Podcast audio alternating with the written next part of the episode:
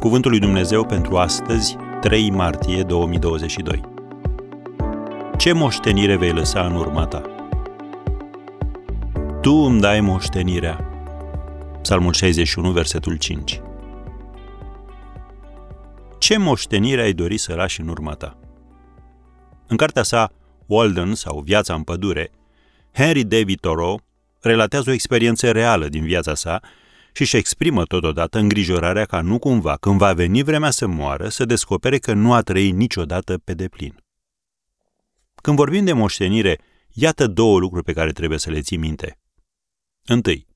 Nimănui nu-i va păsa la fel de mult de moștenirea pe care o lași, cum îți va păsa ție.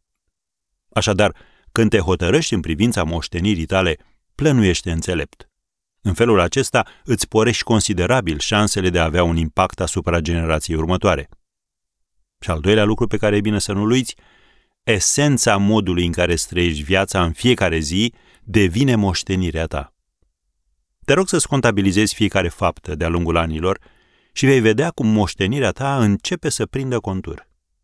În cartea sa, Inspiration and Ideals, Inspirație și idealuri, Grenville Kleiser scria: viața ta este ca o carte. Titlul de pe copertă este numele tău. Prefața este intrarea ta în lume.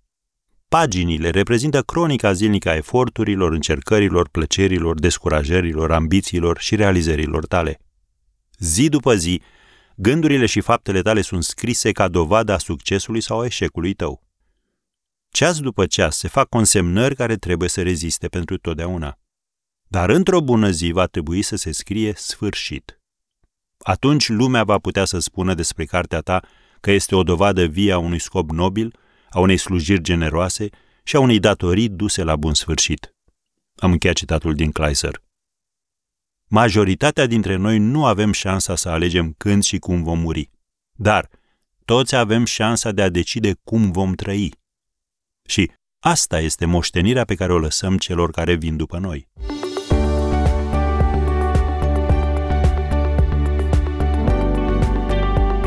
Ați ascultat Cuvântul lui Dumnezeu pentru astăzi, rubrica realizată în colaborare cu Fundația SER România.